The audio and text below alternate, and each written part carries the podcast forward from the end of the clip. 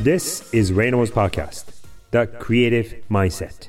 Welcome to The Intersection, a new segment and an audio version of my essays exploring what the future holds at the intersection of creativity and technology. I am Rei Inamoto, the founding partner of I&CO, a global innovation firm based in New York and Tokyo. Based on the conversations that I have with the top creative practitioners from various industries, I write a weekly essay to dig deeper and analyze where we may be headed as creative and business professionals. Although we talk a lot about AI and technology, we'll be asking a human voice actor to record these episodes. We'll be bringing this segment as a bonus episode to you. So let's get started. Branding you. Quote As an immigrant woman in design tech, I feel like I might have hit a ceiling in terms of building a personal brand. End quote. One of the readers of my newsletter reached out to me, replying to the piece I wrote recently about starting a company as a creative, in which I shared several pieces of advice from my industry friends and colleagues.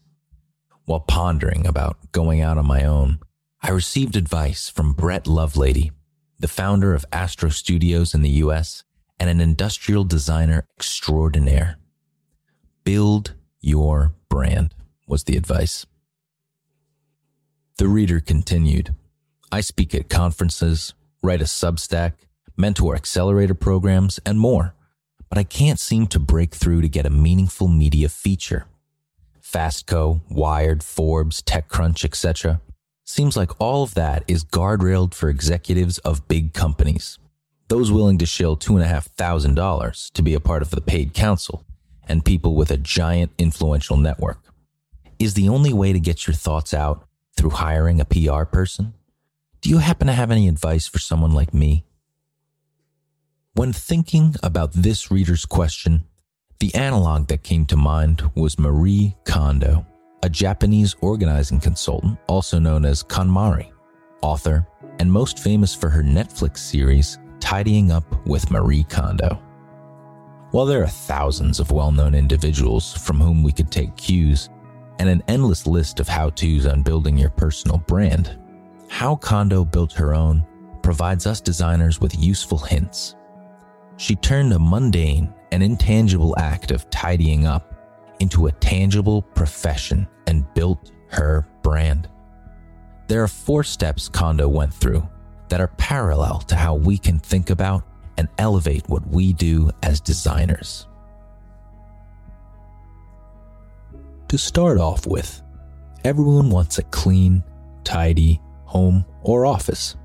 The need is obvious, and what she offers is immediately relevant. However, that could easily be relegated to a cleaning service. There is a limit to how much one can charge for a cleaning service. At the danger of sounding like an elite, this occupation becomes a race to the bottom. In design, there are plenty of designers and cheap services out there that would give the customers, say, a logo for a few hundred dollars, or even for free. Services like Canva and Wix provide non designers tools to design logos on their own. Not only can competing on price when providing a design service become a race to the bottom, but it's also a race to irrelevance. As a child, Kondo says she would look at her mother's magazines about home organization and become interested in tidying up. During her college days, whenever she visited her friends' apartments and saw some messiness, she would offer to tidy up. Also, while doing secretarial work to make some extra cash, she happened to notice a very messy desk of a manager. One day, she offered to tidy his desk up. Sounds a little OCD, but that's a prerequisite for us designers. The good news about this kind of service is that it could be a recurring business, as no room stays clean and we could generate repeat customers. But this is where she found an insight that eventually became the crux of what she would be known for and around which she built a personal brand. While she started getting paid for her cleaning services that she could repeat, she pivoted to teaching her customers how to tidy up and organize better so that their homes and offices would stay tidy. An obvious insight here is everyone wants a tidy home or office, but a more relevant insight is everyone wants a tidy home or office that stays tidy. Instead of becoming just another cleaning service provider, she positioned herself as an organizational consultant. Rather than racing to the bottom, she started to elevate her service to a higher level. In addition to her insight, Kondo had a peculiar way of organizing. She would hold each item to her heart to see if it would spark joy, which she later turned into the KonMari method. Many people take joy in having a clean home or office, but she may be the first person to turn tidying up into a method by looking for joy in items she and her customers owned. Quite unique indeed. But the KonMari method wasn't born overnight. While working as an office worker, and after she started to consult on the side as a hobby, she decided to attend a book writing course at her friend's suggestion. That led to the eventual publication of her international best selling book, The Life Changing Magic of Tidying Up, in which she methodically described her rules of organizing. Ask yourself if it sparks joy, is rule number six of her six rule method. Now, there are a few elements to her success that made her an international phenomenon. First, a different idea tidying up isn't all that desirable as an idea, but a life changing magic of tidying up sounds intriguing. Not everyone wants to tidy up, but if tidying up could change our lives, wouldn't we all want that magic? Asking an object if it sparks joy and then thanking it is admittedly quirky and even a little weird, but that did differentiate Kondo. I emphasize different here. Anyone can have an idea.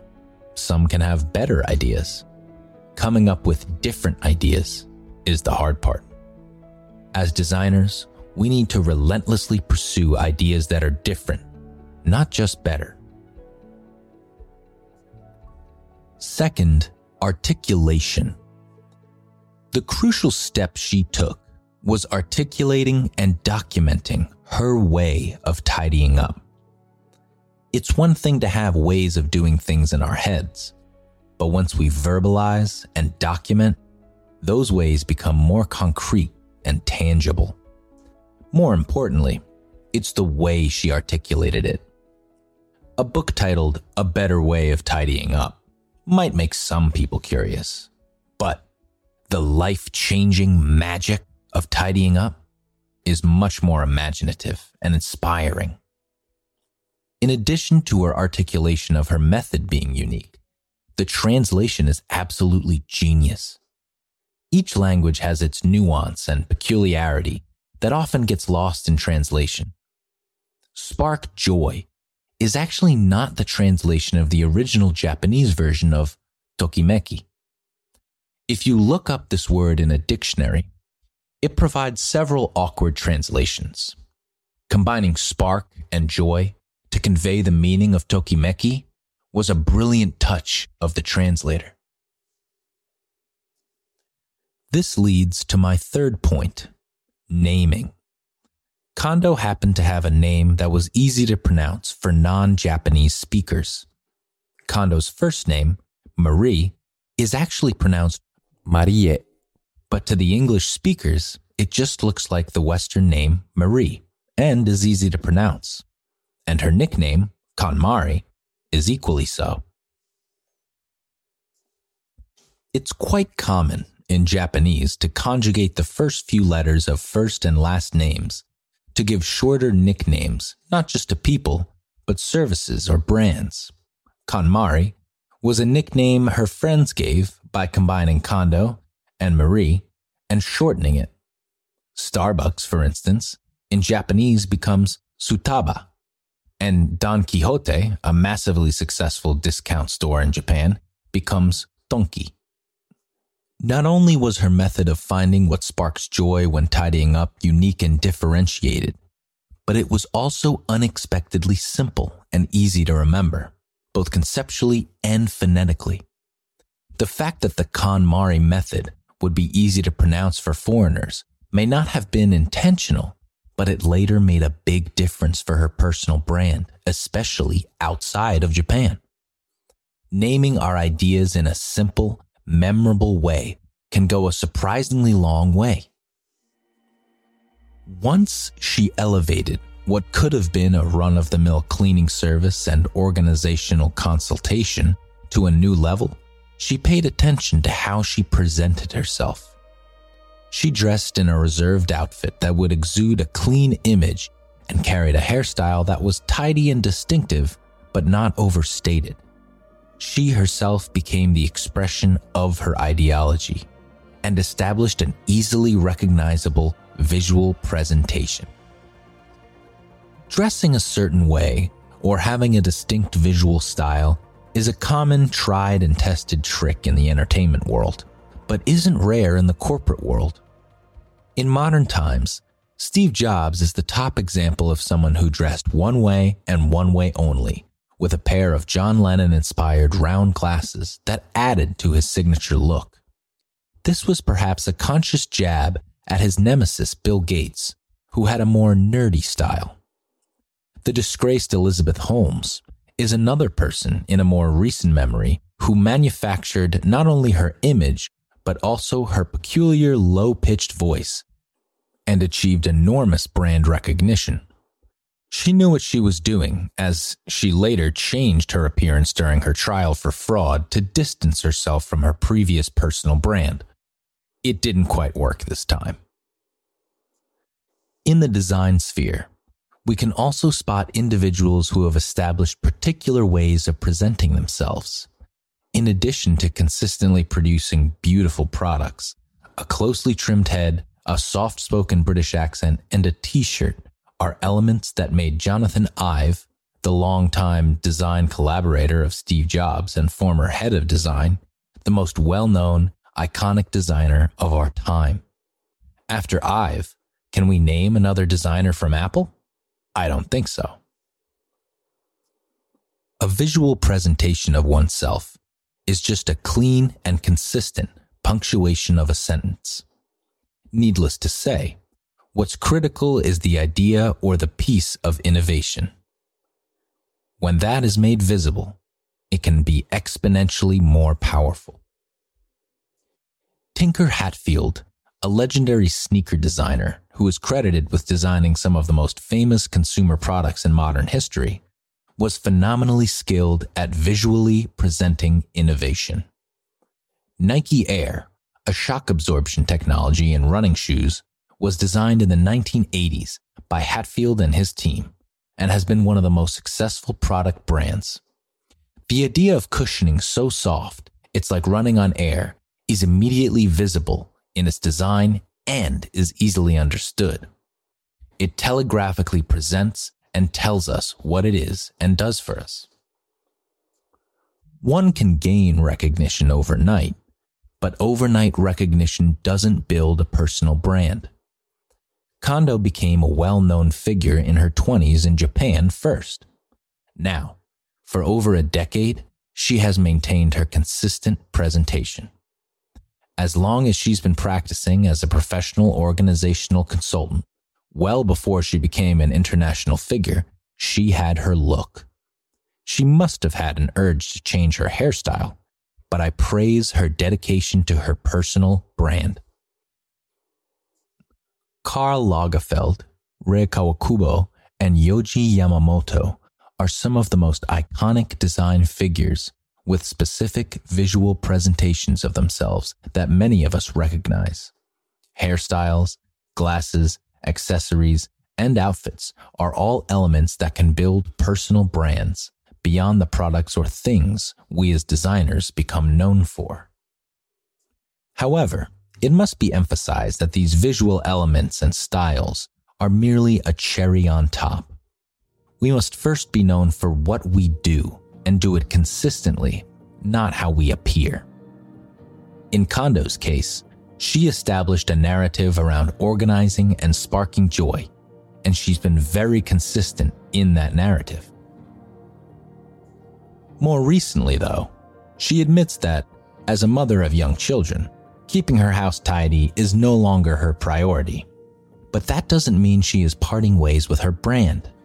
She started to expand the idea of sparking joy into relationship consultation and maintaining her consistency. Nothing stays relevant forever, so we must find ways to evolve. While it's important for us to keep up with the change around us, it's also important to have certain ideas and philosophies that we can keep consistent. There is a fine balance we have to keep looking for between relevance and consistency. To answer the original question from the reader, I can't seem to break through to get a meaningful media feature. Is the only way to get your thoughts out through hiring a PR person? A media feature is nice, but I would encourage you to ask yourself the following 1. Relevance. Is my service relevant to my clients? 2. Differentiation. How is my service different from others? 3. Presentation. How am I presenting my service and myself? And 4. Consistency. Am I doing these things consistently? Make sure you have a good answer to each and a strong body of work to prove. That should lead you to what you wish. As designers, we must keep asking these questions and evolve constantly to maintain our relevance. Keep in mind, however, that that's only a means to an end. To borrow President Barack Obama's quote from a recent interview, worry about what you want to do rather than what you want to be.